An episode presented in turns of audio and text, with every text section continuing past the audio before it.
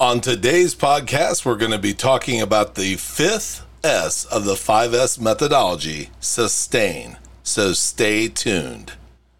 Welcome to Warehouse Safety Tips. If you're a seasoned vodcast viewer, this vodcast is going to be different from most that you watch.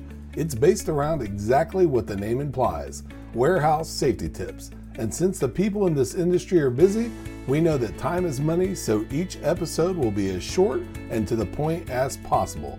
And now, with all that out of the way, let's get to the vodcast. It's hard to believe it's been five weeks already, but we've almost made it to the end of the 5S methodology. We started with the first S, which is sort.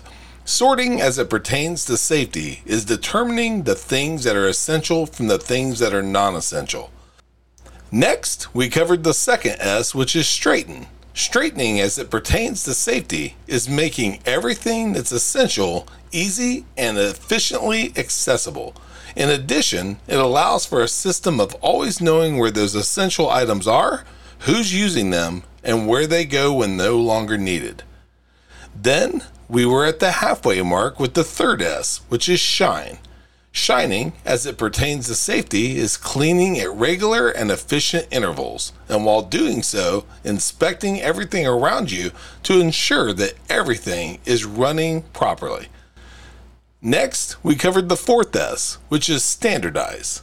Standardization, as it pertains to safety, is the organization of the first three S's. It allows you to take sorting, order, and cleaning and create routines that ensure that all three are being implemented in the safest and most efficient manner possible. And that brings us to this week. Today we're covering the fifth S, which is sustain.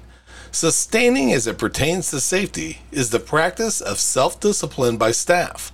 Last week, when covering standardization, we stated that it was the organization of the first three S's. Sustaining adds yet another component to that organization in the form of ensuring that the 5S methodology is strictly adhered to. And most important to this is ensuring staff has a do without being told mentality. When you follow this and the other four S's of the 5S methodology, you internalize a mentality of constant and never ending improvement of workplaces, and by association, entire facilities. You'll notice we didn't say the fifth and final S this week. That's because over the last several years, the 5S methodology has actually grown into the 6S methodology. So next week, we're going to be talking about what makes that sixth S, which is safety. So stay tuned. Before moving on, here's a word from one of our sponsors. If you've ever been to or worked in a warehouse, you know just how important safety is to both management and staff. It's almost impossible to go 10 steps without seeing safety tape, angles, signs, and or safety products. It's these items that show us how to be safe and avoid danger in the workplace. And if you're looking for the best products to make this happen, look no further than Mighty Line.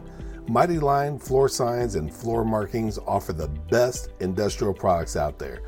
We're proud to have Mighty Line as the official floor sign and floor marking company for the Warehouse Safety Tips podcast and site.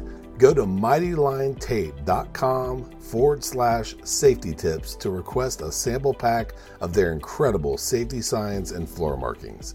We hope you enjoyed this episode of Warehouse Safety Tips. If you visit warehousesafetytips.com, you'll find the show notes for this episode and access to all of our blog posts, previous podcast, advertiser information, and much more. Thank you for listening to Warehouse Safety Tips and have a safe day.